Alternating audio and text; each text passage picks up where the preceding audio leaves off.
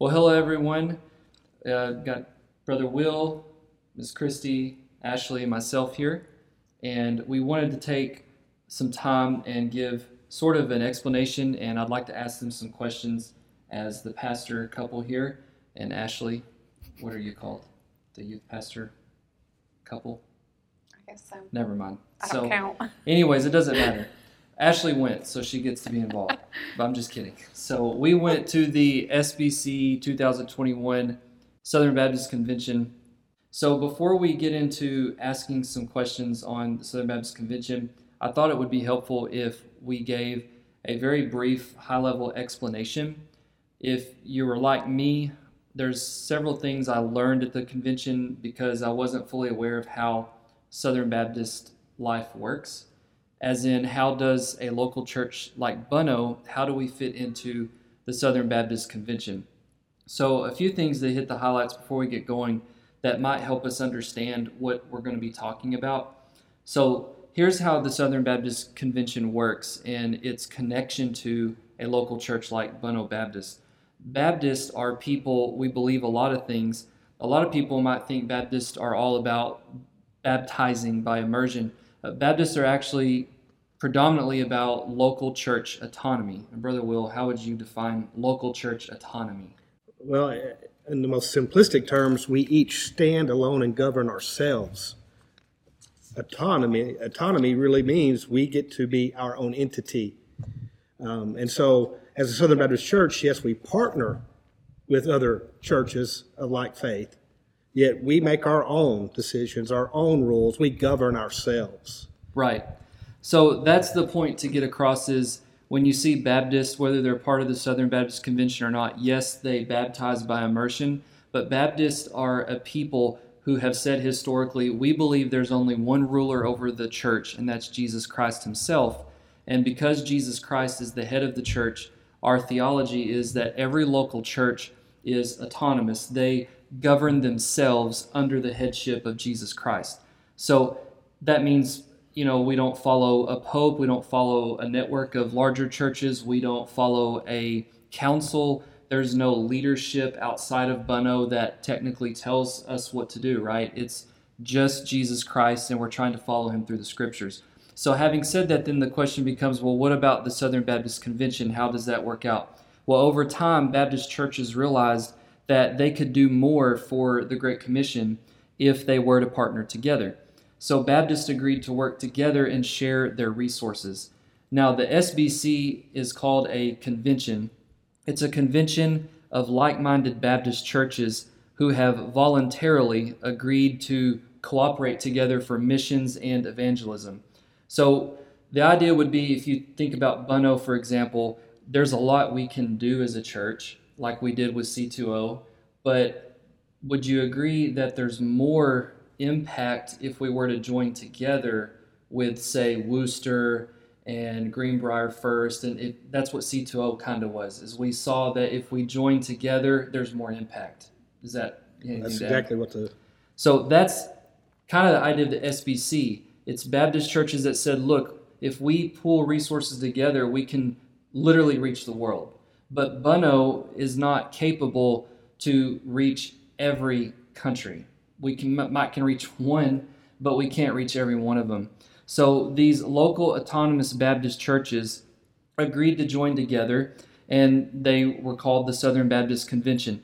The only thing that really ties us together outside of that would be these churches do need to affirm what's called the Baptist faith and message, but that's a, a broad theological statement to make sure that we're believing the same ideas in a generic sense theologically but they give a percentage of their undesignated offering funds to something called the cooperative program.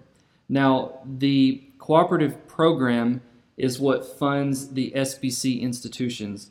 So there's NAMB, North American Mission Board, IMB, International Mission Board. So you have NAMB doing domestic church planning and disaster relief. You have IMB doing foreign missionary work. Lifeway is our publishing group they're doing resources. And then it funds some seminaries, which does ministerial training. We have the executive committee, they do the operations and logistics year round. And then you have a few others, such as the WMU, Women's Missionary Union. So, now what does a church get in exchange for that? Well, in exchange for that, if you think about Bono, so Bono gives a percentage of the income to the CP, the cooperative program, and Bono is able to take part in sending missionaries to like China, Iraq, Iran, and so forth. And would you agree, Brother Will, that if it wasn't for that, it would probably be very difficult for a church in our size in our area to literally send missionaries to five different foreign countries? Well, our church couldn't fund a missionary in and of ourselves individually on the field very long at all, much less multiple missionaries around the world. Yet we have an influence, we have a part, we have a percentage invested in missions around the world because our CP giving is divided that way. And so we could we can confidently say our church we have missionaries in in almost every country of the world, really. You know, Right. And and we are actively engaged in that mission work through our Right. giving. So if Bono Baptist was not a part of the Southern Baptist Convention, Bono might could help a family. uh, I'll just you know Colorado comes to mind. Right. Your brother being there, so you know we could conceivably help someone like your brother and his family, but even only to a point. That's we, we couldn't literally fund his living Mm. year round. But because we're part of the Southern Baptist Convention, everyone at Bono can say to anyone, "Hey, you know what? Our, my church literally helps send missionaries to Iraq, Iran, China, Mhm. Otherwise, we would not be able to do that. So that's kind of the trade-off that you get is you take part in funding these operations. So Bono gets to play a, a role in that that we couldn't do otherwise. Now we also get something in return personally, though. We get resources. We we get resources that the SBC provides us. They have uh, paid staff. They have resources that help local churches do their own mission and evangelism work. For example, we've already mentioned C2O, but Brother Will was not some of the things that we had at our disposal from the Arkansas Baptist State Convention. Well, so our, our state convention partnered with us. The whole medical dental clinic side of it Mm-hmm. was from them, um, provided once again by CP dollars. Um, Right. And not just that, but some of the logistics and administrative things behind the scenes before it ever happened, they were parts of providing uh, leadership and guidance and so forth. So uh, they do provide quite a bit that a lot of people probably don't even recognize. That's right. So at C2O, the Arkansas State Convention, which is part of the SBC, they provided the equipment and found peep doctors to do the medical and dental. Bono could have conceptually got something like that together, but that, that would have been a very big stretch for us to do that on our own. So the point being, uh, the SBC, I want to make this clear. When we talk about the Southern Baptist Convention, it has no authority over Bono. They cannot tell Bono or any other Baptist church, this is what you're going to do. They, they cannot do that. But we send portions of our money to fund these entities that let us take part in doing missions and evangelism work here and around the world. And in exchange, we get resources as well. So then, this leads up to the annual meeting, and I'll, I'm going to ask some questions of these people here. But the annual meeting we went to in Nashville, that was sort of a like a church having a business meeting. So it was the Southern Baptist Convention coming together to conduct their annual reporting and to vote on matters of, of budgets and to hear issues before the gathered messengers there. But it was also a time for churches to make sure that the cooperative program money is being used properly or in a way that the churches see fit. Well, I'd like to start with you. Can you just walk us through now why we went to Nashville? Meaning, more specifically, what was the point of Bono sending us as messengers? What was the purpose of? I'd like you to speak to two things. What was the purpose of the Send conference, and then the purpose of what we were doing there for two days at the actual convention? Okay. Well, two things did happen what's called the SEND conference and then the SBC annual meeting. Now, those are two distinct, two very distinct events. The SEND conference is not tied to the annual meeting and usually is not part of that annual meeting. The SEND conference is really uh, International Mission Board event. Uh, North American Mission Board partners with them and there we get to celebrate, endorse, commission, and send out the missionaries that our CP dollars are supporting. Um, it's a time of celebration, really, a, a time of edification, time of worship, and then um, it's uh, you get to uh, at least hear names of missionaries, at least see roughly within reason these missionaries and know these are the specific individuals we have commissioned, we're supporting, they're on the field, uh, they're, they're busy with the Great Commission. So it's, it's really a celebratory time. Um, then the next two days, you roll into the annual meeting. And there is worship involved. Um, there's prayer. They do have sermons, uh, things of that nature, but it is much more about business, the business of our convention, accountability of our convention leaders and entities. Um, so Bono Baptist Church needs to send messengers there. Why? Well, because we want to hear how our cooperative dollars are being spent. We want to know what these people we have voted to have, hold positions are doing. Basically, it's them giving an account to us. We also send messengers because our church has an equal say as any other Southern Baptist church in the nation on what happens, what's going on. So we're represented equally. And if uh, this year in particularly, there was a lot of uh, hype about some issues that, that seemed to be devices. At, at least they were presented that way. It, I felt it was important this year to make sure we were there because if certain issues were presented, we wanted to be able to voice here's where Bono Baptist Church stands on certain topics, certain issues, because our vote carries as much weight as the biggest church in the country.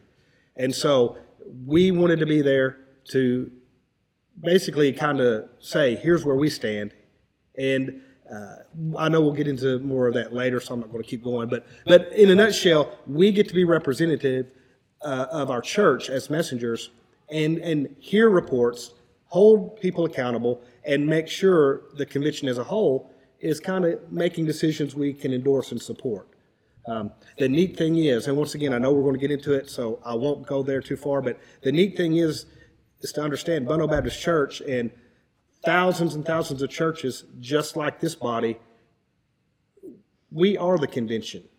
So we guide what happens. That's why we're there to dictate, to lead, and we elect leaders who we feel will go the direction we want it gone. But anyway, that's my summary. so let me start with Miss Christi and then go to Ashley. How would you describe, and this is just your own opinion, but how would you describe your experience just at the Send conference right now. So we'll do the convention in a minute, but just the Send conference portion. Okay, the first two days of the time that we were in Nashville was the Send conference. And like Brother Will said, that was an opportunity for the International Mission Board and um, the North American Mission Board to celebrate the good things that Jesus is doing um, with our cooperative dollars and around our country and around our world in um, a season where uh, the world seems so divisive and even the church seems so divisive. It was so good to come there, meet with 16,000, 17,000, I don't even know how many thousand other fellow believers and celebrate the good that Jesus is doing.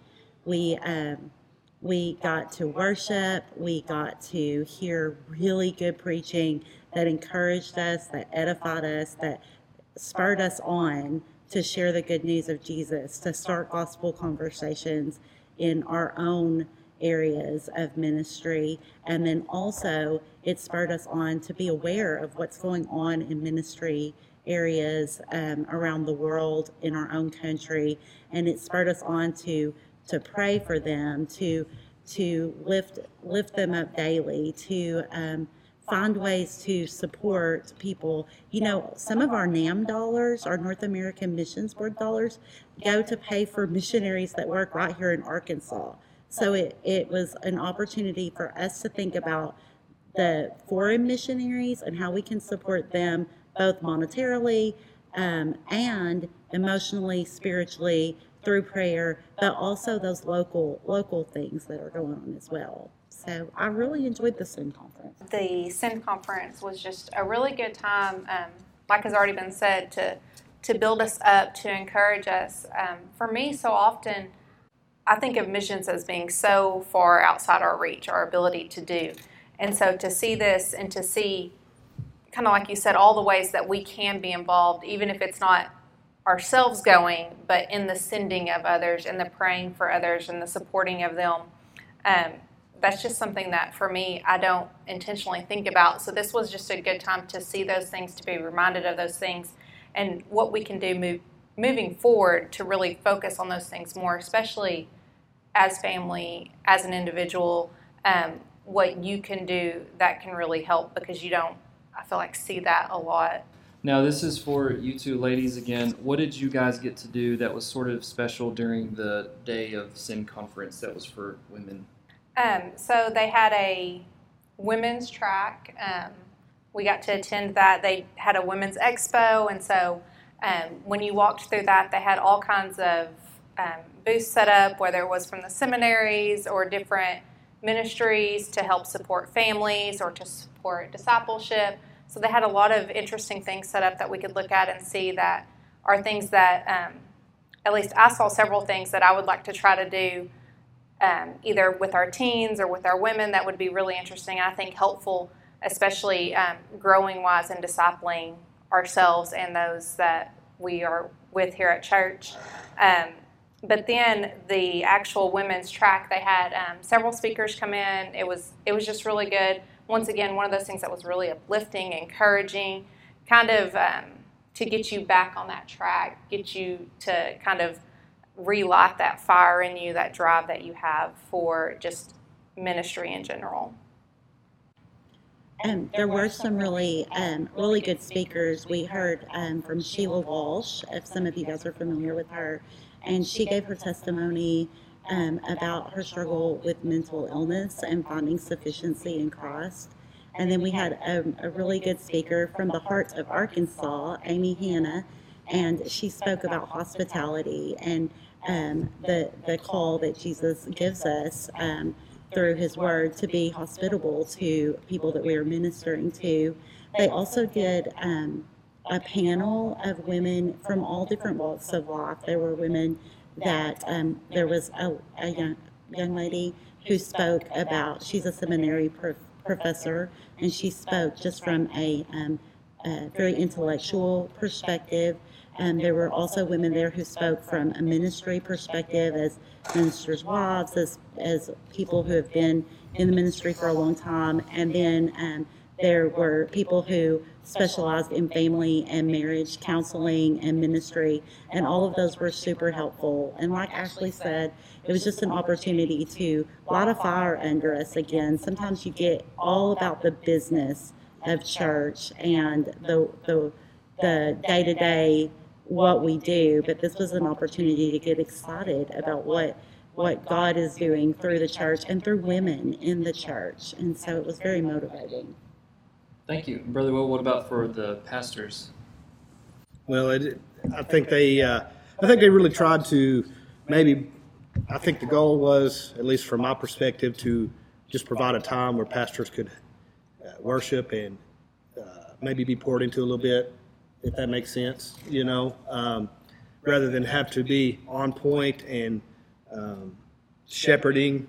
I think it's more of why don't you uh, get poured into? Why don't you get a little recharge here? That kind of thing. Um, it, it, just a time where you didn't have to be the guy anymore. You got to be the worshiper, the congregant. You know, um, which is important. Um, that's, that was honestly probably, from my standpoint, the benefit of, of that aspect of it. Um, tell us what you think about that. I thought it was good. Thought it was good. Uh, so now then, from each of you, and I know this question's a little little strange maybe, but I want to try to relate to the congregation how even something like the Send Conference was worthwhile. So how do, how would you maybe say that even just the Send conference was was valuable to us, but how does that help us come back to Bono and be of better service to them? We'll just go down the line, Will. Well, um, for one thing, it puts real people in those slots we talk about. We talk about uh, giving to Annie Armstrong. We talk about giving to Lottie Moon. You know, um, things of that nature. But at the Send Conference, we saw, was it 64, I believe, individual missionaries standing before us, real people, not just meta, metaphorical missionaries we send, but real life individuals who stood in front and said, I'm so and so. Here's my little story. Here's where I'm being sent to. And so you come back and you can, I guess, honestly stand before your congregation and say it's important to give. And it's important to support these missionaries because we've seen them. We've heard their stories. We've prayed for them collectively in that moment to send them out, some to hostile places where they couldn't even show their identities.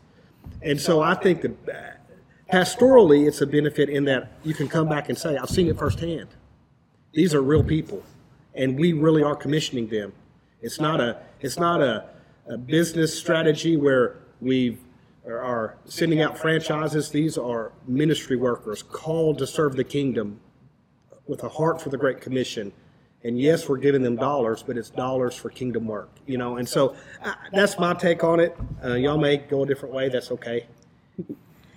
Well, one thing that they kept saying um, repeatedly, it, as they were talking about Acts one eight and our and the great commissions that we do have uh, through Christ, one thing that they kept saying is we're called to go, and if you aren't in a place where right this minute you're called to go into a foreign land or into full time ministry or anything like that, you're called to send. And so, what was convicting to my heart was to look at my own family, our own church, um, my own life, and to see what am I doing to prepare people to send them out into the into gospel conversations, into um, mission work, whether it be here or abroad. If you're that that phrase just kept sticking in my mind. If you're not called to go right now, you're called to send. And so, as a church, I want us to be people who are ready and prepared to send send people out, to send our children out, to send our women out, our men, all of our congregation, to send them out into a world that is so hungry for the gospel of Christ. Um, the theme of the Send conference was the gospel unites. And um, like I said before, in a world where we are so divided, in a country where we're so divided, the only thing that unites us, it's not political parties, it's not, um, it's not through protest or through um, saying the right things or doing the right things. It's the gospel. The gospel is what unites our our country, our lives, our friends, our families together. Um, you know, for me, I think as far as the Send conference, being able to see, like we've said, see those real people that are going, um, to have that visual, to know like this, these are people that are really going. They have been called specifically to this area whether it's here in the Americas or overseas, to see that is so important. Um, I'm definitely a visual person. So for me to, to hear it doesn't have as big as an impact, but then when you see it, and especially when you hear some of their stories, to, to hear what they're leaving behind to go, um, it really does light that fire in you to, to go if you can, but more importantly, to support those that are going and I think that's that's a huge thing that we often forget. We think we can't go, so what do we do? Um, this the whole Send conference, you know, like you said, as far as that, if you can't go, you send to to get behind that idea to really um, to see those people that are going and to see the ways because you know they didn't just show us the people they didn't just introduce themselves they gave us real practical things that those families as they're going to this place what they feel God is calling them to do and what they need us to do as we pray. You know, they actually gave us their prayer requests. And so to hear those things and to know and to have specific needs, I think that's so, at least for me, huge to know, okay, they need me to be praying for this. They need me to be praying for their kids as they're transitioning to this new culture or, or whatever the request was. And to be able to bring that back to our church and to explain that to people I just think is huge. And I really think it's something that as many people as can should be able to experience that firsthand. Um, because, like, I, like we've said, you know, we don't think about it, we don't see it when it's not in front of us. we're so we get so busy, and we're on to the next thing and the next thing after that, and so um, to see it firsthand really changes our, your perspective on those things. We've kind of been mentioning it as we go, but Ms. Christi, would you just fill in the blanks in case there's any confusion on what are we talking about happened at the last event of the Send Conference? Okay. The um, very end of the Send Conference, the, the last session that we had there was the commissioning of uh, missionaries and missionary families who are um, going out at this point in time. Each year, and not last year, obviously, because of uh, COVID um, regulations, they weren't able to send people out. But most years, they send out the missionaries um, to the different areas that they are going to be serving in. And as part of that um, sending out, they have these commissioning services, um, these send services. It's an opportunity to, to worship and to celebrate that Jesus is still calling people to himself. But they introduce each family individually.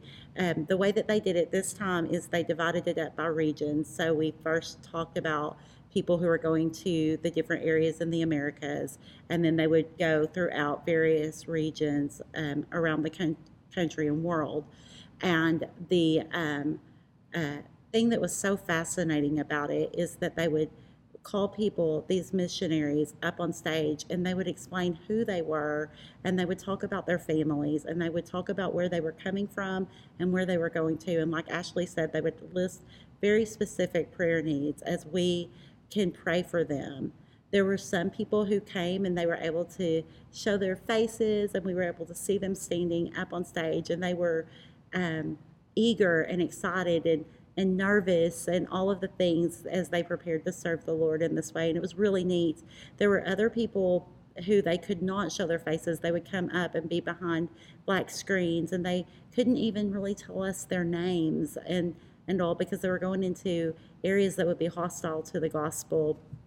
And um, it was such an amazing opportunity to see them as they were preparing to go and to serve Jesus in such a sacrificing way and um, one thing that meant a lot to me in, in watching that is they talked about their families. This isn't just a commitment that they were making as single people, although there were some single people who were going. This wasn't just them, it was their entire family had committed to leaving behind the things that they knew, the things that they were comfortable with, and they were fully committed to serving Jesus on the mission field. Um, like Ashley said, we had opportunity to pray for them specifically as they broke up into, um, as they, we would pray for a certain region and then they would move on to the next region, introduce the missionaries who were serving there, and we would pray over them as well.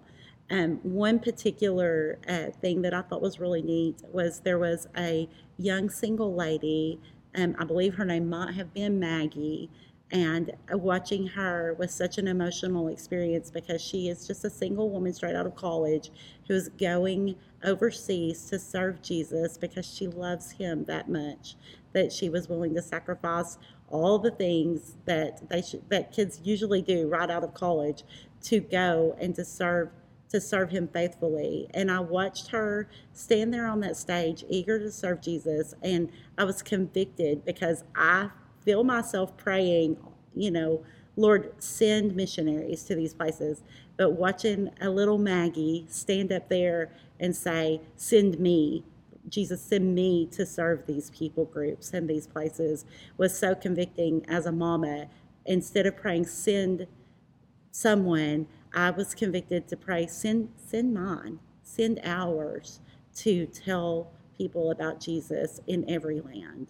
Well, thank you for that, Ms. Christi. Shifting to the actual convention now. So let me just start, Brother Will, moving down again. Uh, open ended opinion here, but when it comes to the two day convention meetings, what are some of the things that you liked and maybe some things you thought could have been a little bit different?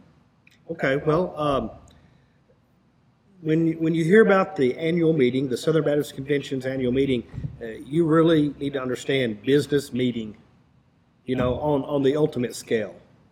Um, now, I'm, I'll tell you this I'm very, very impressed with the procedures, the polity, um, just almost the security of voting and how it's handled. And um, I don't think it would be, I don't think it'd be possible at all to to skew or defraud the electoral process at the convention. It is just that secure and that well maintained. Um, it's conducted very orderly. Uh, and the reality that it doesn't matter who you are, it doesn't matter uh, what church you're from. If you're a partnering church in the Southern Baptist Convention, you can go to a microphone and you can say your piece. You know, I mean, it's not something reserved for, uh, you know, the, the superstars of, of the church world or whatever. Now, I will say this on, on the, uh, it gets a little strenuous because it is a two day long business meeting. You know, I mean, it does drag out. It's it's not uh, necessarily fun and joyful the whole time. You know, you're there to hear important matters, to vote on important matters. It's it, you're not there at. Um, it's not like you you went to a two day Bible conference where you got to sing a whole lot and just hear some preaching and visit with people and yay, you know, it's it's business, it's business, and so it, it is work. Now, did we enjoy it? Yes, because the Lord's work is enjoyable, but that doesn't mean the Lord's work's not sometimes tedious and so forth. So um, it can drag out and it can get a little arduous at times. I would say. I mean, yeah, you're right about the time. Time we would get to the convention. We tried to get there, um, you know, between 7:30 and 7:45, and some days we left at 7:30 or 7:45 or even 8 o'clock that night because it was it was lengthy, but it was important work to do. Dustin, do you mind explaining just a little bit about like resolutions versus motions and how those different things came to be? Like what different things we were talking about during the time? Um, you really want to know? Yeah, I really. No, I think they want to know. So motions, people would make motions. Motions are they require action by an SBC body, an institution, or a committee. They have binding authority. So it would be like making a motion at a Bono meeting and it requires the building and grounds committee to LED retrofit everything. Uh, they have to do something because we approved a motion. Or it would mean we change our bylaw. So it requires an action and it carries authority. A resolution is a statement by the messengers. It has no binding authority. It doesn't require action. A resolution is, I've heard it summed up this way motions are inward. Motions tell the SBC you must do something. Resolutions are outward. It's our statement to the world that, hey, when we met in 2021, we resolved and stated these things. So it's sort of like you're declaring something that you believe. Um, and it, the important thing on a resolution, it's only the opinion of those messengers for that year. Because the next year, they could make a different resolution that counters the one previously. You know, I really enjoyed the fact that um, they explained things. There was so much that did not make sense to me, that was confusing. Um, I even remember a couple of people going up to the microphone and saying, Look, I don't know if this is something I can say right now, but could someone please explain this? And um, several times they would stop to explain those things or to clarify what was going on because you're there a long time and it does get just tedious and and you're like, okay, can we move on now? But it's important that we understand what we're agreeing to, what we're disagreeing with. And so I, I really enjoyed that they did that. Um, you know, I'm definitely one of those people, I don't like to sit still. Um, I can get very impatient. So I did struggle with that. The fact that it's great the microphones are open and that if you have something to say, mean, if I had something to say, I could have gone to a microphone and and said that. Um, but I did struggle with the fact that it didn't seem that part of it did not seem orderly. You know, they have all this order for so much of it, but there was that time where, like, anyone could have gone up and said anything they wanted. Um, can we turn on the air? You know, and, and yes, we all laughed and chuckled at it there at the meeting. But it was one of those things that when you're in this meeting for hours and it seems like it's dragging on and dragging on, you're like, was it really that important that you have your moment to say, can you please turn on the air? And so, um, you know, I think it was a great experience and I loved to see those things and get to experience that. But I'm also one of those that was like, okay, can we move on to the next thing now? And so, I think there were a few times where Ashley and I needed shirts that just said "Geez Louise." you know, yes, wait, wait a minute. But just to give you guys the background of how this works, you start off your day with worship and some some um, prayer time and things like that. Um, the prayer time was divided out multiple times throughout the day, and I was so impressed with the opportunities that they would have leaders come up and they would lead us in guided prayer time. And y'all, those people prayed and they prayed scripture. They knew so much of God's word and they would call to the Lord to do what he promised in his scriptures. And they would bring to our remembrance the things that the Lord said in his scriptures so that when we were working on the business of the church and the business of the convention, we remembered this is what Jesus says about, about unity. This is the way Jesus um, you know, implores us to conduct ourselves when we're in a body of believers and when we're out in the world. And so that those times when we called on the Lord, when we called on the Holy Spirit to be very present in the in the room, it even though there were things that we had to talk about that sometimes were uncomfortable or that sometimes were um, um, maybe controversial, there was still a spirit of harmony there was still, it might have been disagreeing opinions, but there was still a spirit of calmness, of you saw those fruits of the spirit of patience with other people and um, different things like that because the Lord was very present in that room. So what they did, we had worship, and then we had um, we would have some prayer time, and then we would have different committees that would share reports about what they were doing. For example, Lifeway would share reports about this is how Lifeway is focused on the Great Commission and on helping us evangelize, and here are the tools that we're providing for you.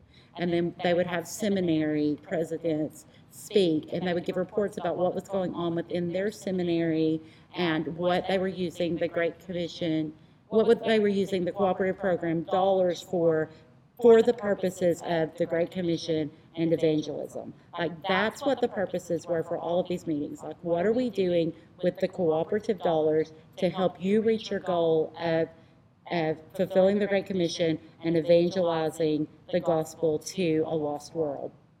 And so each person would give like their reports, and then you would have opportunity for people to ask questions about things that they said and to get clarification or to say, I think this is also important. And so that's when, when they're talking about times when they would come to the mic, like like Will said, anybody could walk up to the, the microphone and say, um, a, a, young lady, a, a, child, walked up to the microphone and asked the um, speaker about Lifeway how they developed vacation Bible school curriculums. Um, in the same way, people walked up to the microphone and asked very important questions to seminary professors about what they're teaching about various topics. And so there was an opportunity for people to have their voices heard.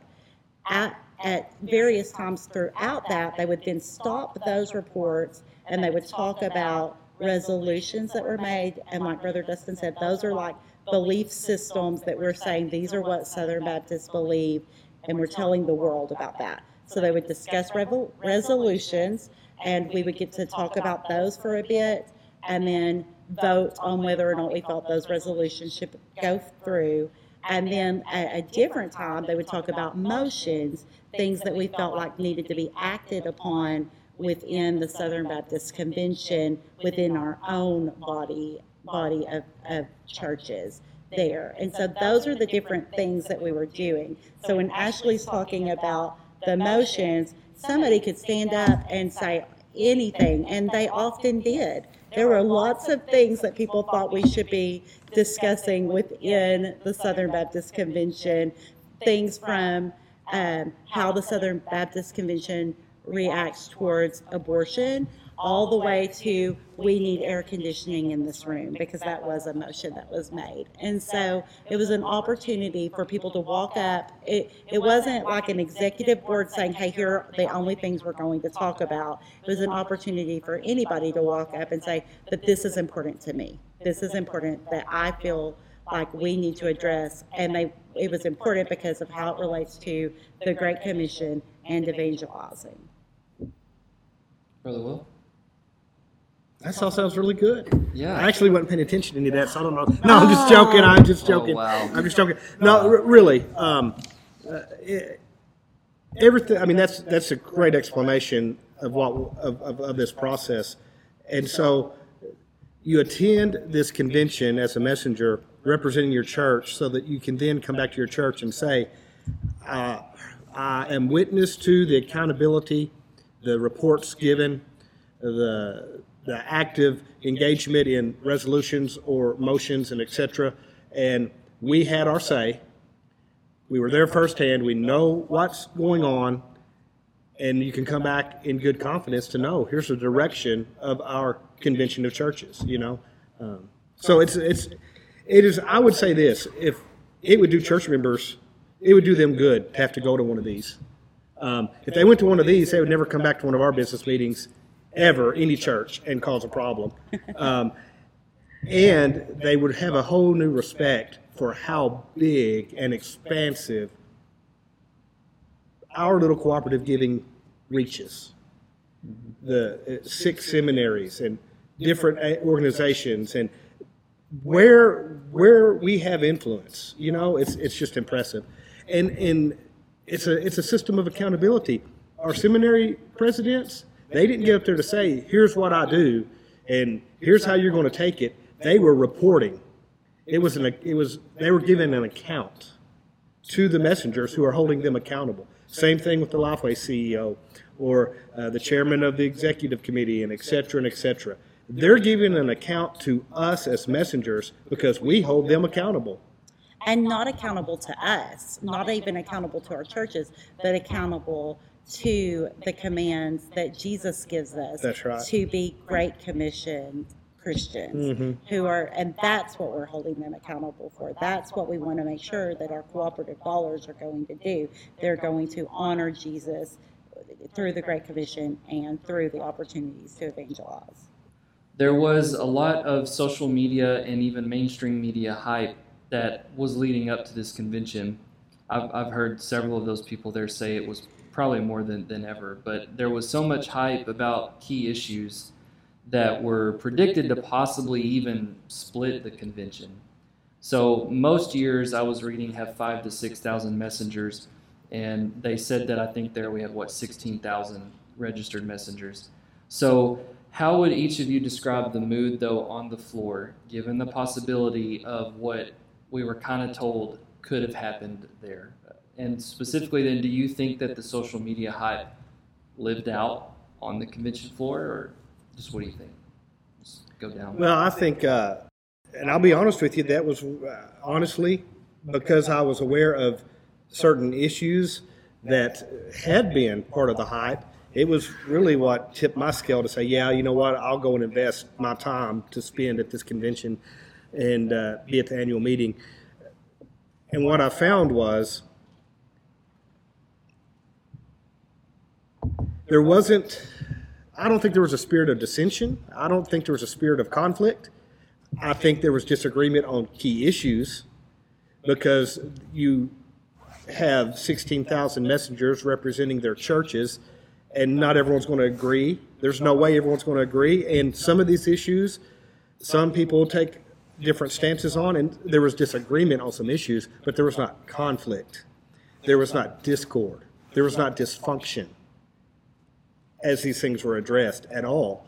And, you know, uh, right off the get go, I mean, right out of the bat, and continually, it kept coming up. And maybe it was coming up in my mind because it was one of the things that I was looking to hear, and, I, and it was confirmed for me. But just right out of the gate, it was very it was confirmed that the Southern Baptist Convention and our leaders are ultimately committed to the authority of Scripture, the authority of the Bible, and the reality that the Bible is our ultimate source that we go to without any other need for any other interpretation, without any other influence, without any other input from any other type of theories or anything else.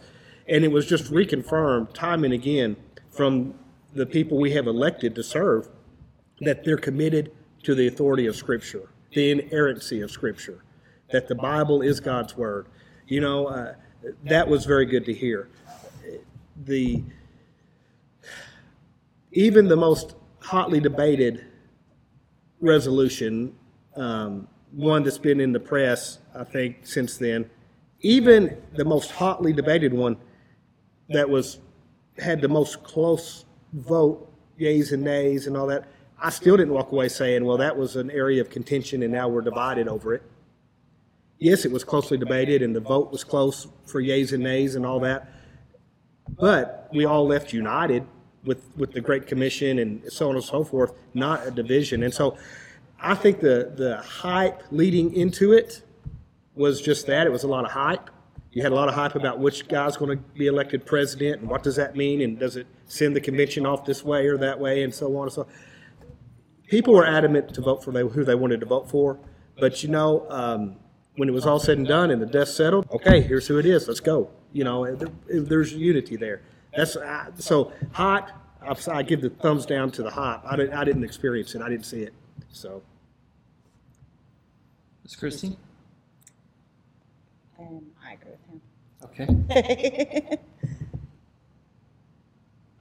I mean, I'm not as much of a follower of social media, but I, I was made aware of a lot of that stuff, and he's definitely right. You know, there was all this hype, and you know, there was concern, and people did want their opinions heard, but you didn't get this hype that led to the disunity, the the dysfunction. It was um, what did, term did they use continually? Um, a friendly amendment. I, I make a friendly amendment. you know, um, and I thought you saw that time and time again. Mhm. Uh, they were, it was concern, and it was concern for ensuring that we were on that path to see that Great Commission fulfilled, to see the evangelism happening. And so, um, I honestly, I thought that was just really amazing to see because there was the hype, there was the oh my, oh my goodness, there are going to be fights. There, mm-hmm. there's going to be people just leaving left and right, and that, I mean, that's not what happened at all. Mm-hmm. And so, I think it was good to actually witness that, to mm-hmm. see that you know what we're hearing all around us is not always reality. So, on that note, let me read a couple of article headlines. This is from Vox, and the title says America's largest evangelical denomination is at war with itself. And they're talking about the Southern Baptist Convention. That was published on June 18th, right after the convention. Um, Slate had a title similar Evangelicals Are at War with Themselves. Now, their article I read was specifically about the Southern Baptist Convention. That was on June the 21st. I've heard similar things. I've, I've seen uh, words like rift in the SBC. So, my question would be I mean, do you think these headlines are accurate given what you saw at the convention? I mean, do you think we're just headed for. I, I think I think once again it's hype post convention. You had pre convention hype, now you have post convention hype, and the reality is, um, um, the resol- Let's just let's just throw it out there and call it by name, so we don't have to tiptoe. There was a particular resolution on abortion that was brought up. It was debated. It was a close vote for and against the media grabs that and tries to portray it, portray it as our commission of churches were split on the issue of abortion. That's not at all what the the truth is. If you were there, you saw 100% unanimous agreement. We are against abortion, but the wording given here, we just can't support the wording. The vernacular used on two two lines of this is not good. And so people voted no based on vernacular of two lines, not in support of abortion. Right. But then the media takes that and says, oh, they're split over it. Look how close that vote was. You know, it was almost 50 54 against. And, and so you get the media and even conservative media people who have they have a position they want to uphold. They have a motive behind what they're doing, and they'll take this and they spin it to support their motive, their intention. The reality is, the Southern Baptist Convention's nowhere close to being split. There's not a rift. You look at the the resolution on abortion that passed and say, well, it was so close, there must be a split. No. If you're there and you understand what's being said, everyone said we're in favor of stopping this. We cannot be in favor of this wording used here. It, it doesn't show grace to people. The outside world doesn't grasp it, and I don't think they care to grasp it. The media sitting at that media table didn't care to grasp the reality of that. They were looking to report something that was a divisive vote and make it a divisive vote. And it wasn't divisive at all. And the thing that we have to remember is, like Will said, everybody who is reporting has various motives as to why they're reporting things one way or the other way. But the fact of the matter is, the world is not our enemy, and even though the media is not our enemy, our enemy is is Satan, who's trying to do anything he can do to detract away from the gospel of Christ. And so whenever he is he plants those seeds of of controversy in our world, it's not even to tear us down, it's to take the world's eyes off of what what the Great Commission Baptists are here for, for sharing the gospel, evangelizing the world. That's what he's trying to do. He's trying to detract the attention away from what that whole Send conference was reminding us of, what um, the group of believers are committed to doing. That's what the whole purpose is in the divisiveness throughout the media. It's to detract away from what Jesus is doing. So we as believers need to speak the truth about what happened in the convention, but we speak the truth about what happened in the convention with the purpose, for the purpose of sharing the gospel, of explaining how the gospel unites, of explaining how people can be in disagreement and still live peaceably. It's because of Jesus. You have any thoughts? Um, no, I agree wholeheartedly. Uh, you're going to share these facts, right? Sure.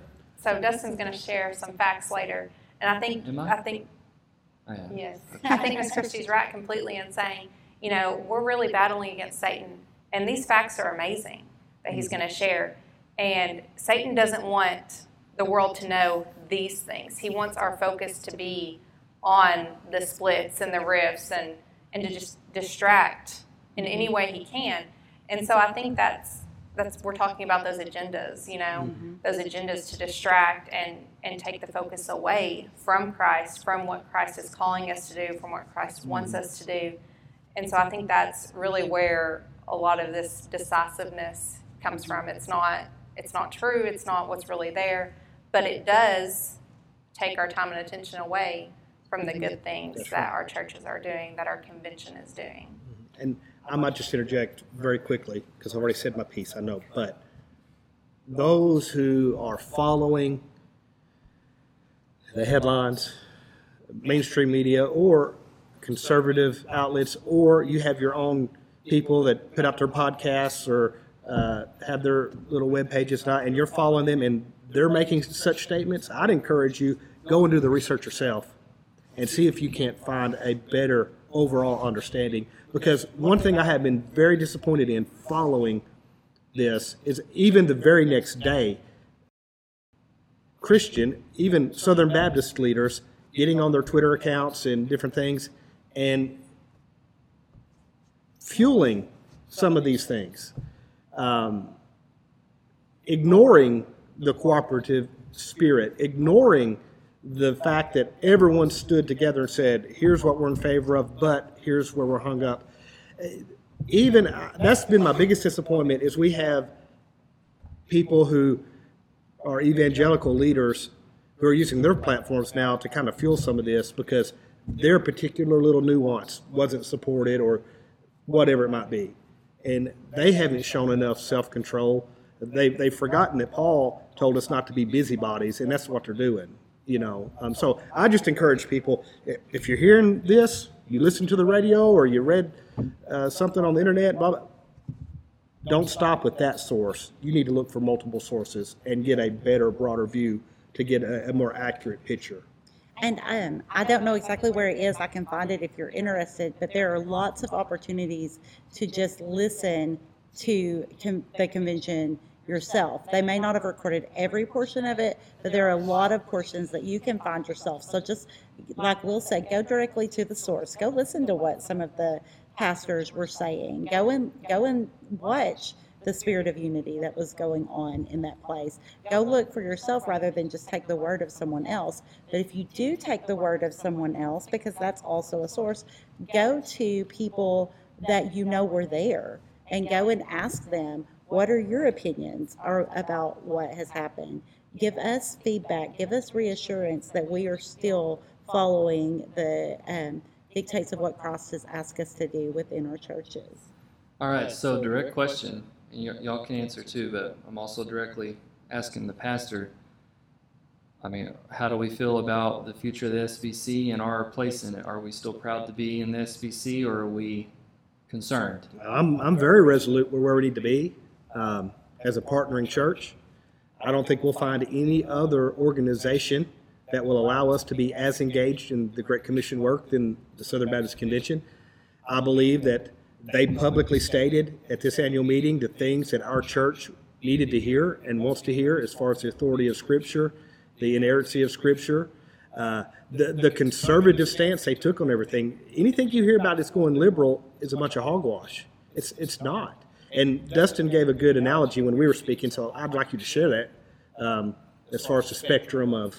Oh, and- okay. And, so Oh, that's, yeah. that, that I think would help people understand this whole liberal stance. Yeah, I, this isn't original to me. I heard it from my professor that I was there doing a class with, and he said, "Don't believe when you hear people say, well, we, we voted for a, a left, a president on the left, or the SBC is now moving liberal." And he said, "Well, okay, in the political world of America, if you think about Joe Biden and Donald Trump, I mean, they're this far apart, as far apart as you can be left and right." And so when you talk about left versus right, there's a very big difference. But within the SBC, you're talking this far apart. Mm-hmm. So when you say this guy's left and this, he's more progressive, don't interpret that to mean the same thing you hear in American politics. More progressive means he's still very conservative when it comes to the SBC. It just means he's a little different than that guy, but their differences are like this, not like this. That's right. You know, so on the spectrum, we're still very close in our beliefs and our ideologies. There, honestly, uh, Bono Baptist Church, in the eyes of some people, would be considered liberal because, well, C2O, we partnered with outside churches and entities. Um, we allow a drum set on our stage. I don't wear a tie while I preach. We're we're a, a, ch- a church on the left in the eyes of some people in our convention. So when you hear the words "we're going liberal" and "we're swinging left," you need to put that in perspective of what that means, really. yeah, don't don't filter that through American political lens. Right. Is the idea there? That does not mean the same thing. So just so, kind of- sort of final question. Looking back on the whole experience, what do y'all think about the value of Bono Baptist still trying to have a presence at the, the convention? Do you think it's important for churches like Bono to participate in the proceedings? I think it is just because, once again, we started with the statement referring to the fact that every church that's a part of this convention is equally represented, but you're represented because your messengers are there, you know? Um, and so, uh, what, to, to illustrate that, there were pastors there that I know, you know, people in our congregation would know because they're prominent. You see them on television. They have thousands upon thousands members churches. They stood in line at a microphone like Joe Blow from the mountains of West Virginia. They waited their turn like he waited his turn to say their piece. There's, there's, there's no hierarchy other than every church is on the same playing field dictating up here's what we want to see done and so if your convention does take a swing you don't like you should have been at the convention to voice it to let your voice be heard to let your vote be cast you know um, I don't, I don't know that it's feasible to go every single time or whatever, but I think as much as is possible, it's valuable for churches to send messengers. Ladies, y'all have any thoughts? Um, I do think that it's valuable also for people to go um, who are not just. Uh, I, think it's very valuable as ministers or ministers' wives for you to go, but I think it's equally as valuable for your congregants to go, to go and see the things that are going on, to go and hear the things that are going on, because um, we are here in leadership but you all are the people who are going out into your workplaces, into the mission fields, and I think it's very beneficial for you to be able to be be equipped and to be edified the way that we were. I think it would be a great opportunity. We can send all of you as messengers. You can all come with us. Well, some of them might have to be guests, actually. oh, But, sorry. but I think our CP giving would have to go up a little bit. Yeah. Do you have any final thoughts, Ashley? Um, no, I agree. I definitely, I told Dustin um, afterwards that I thought, you know, this is something that everyone should try to go to, even just once, to see. Um, you know, I do not agree that Anaheim is the place for me to go to, as much as I know Dustin really would like to go.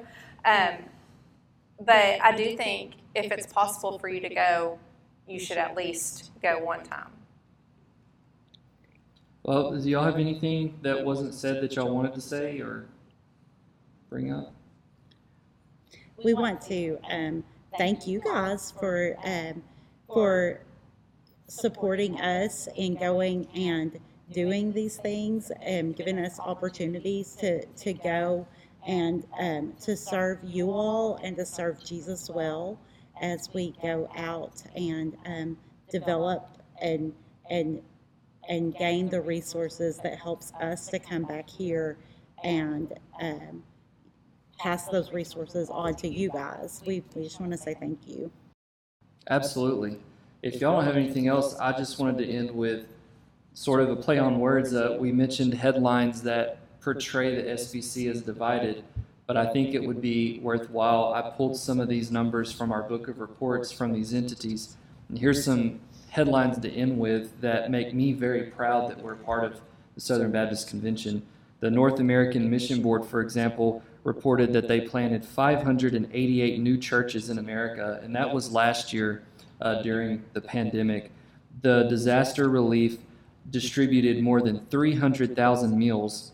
They served over 41,000 people, shared the gospel over 1,260 times.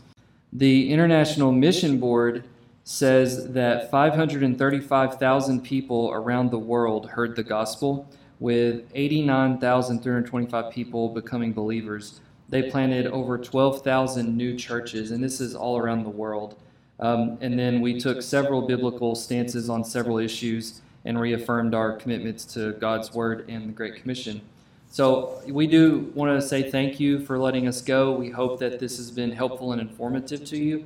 And I just want to say if you have any more questions about things you've heard or you want to talk about, please forward all your questions and talk to Brother Will personally, and he can take care of any anything you need to talk about the SBC.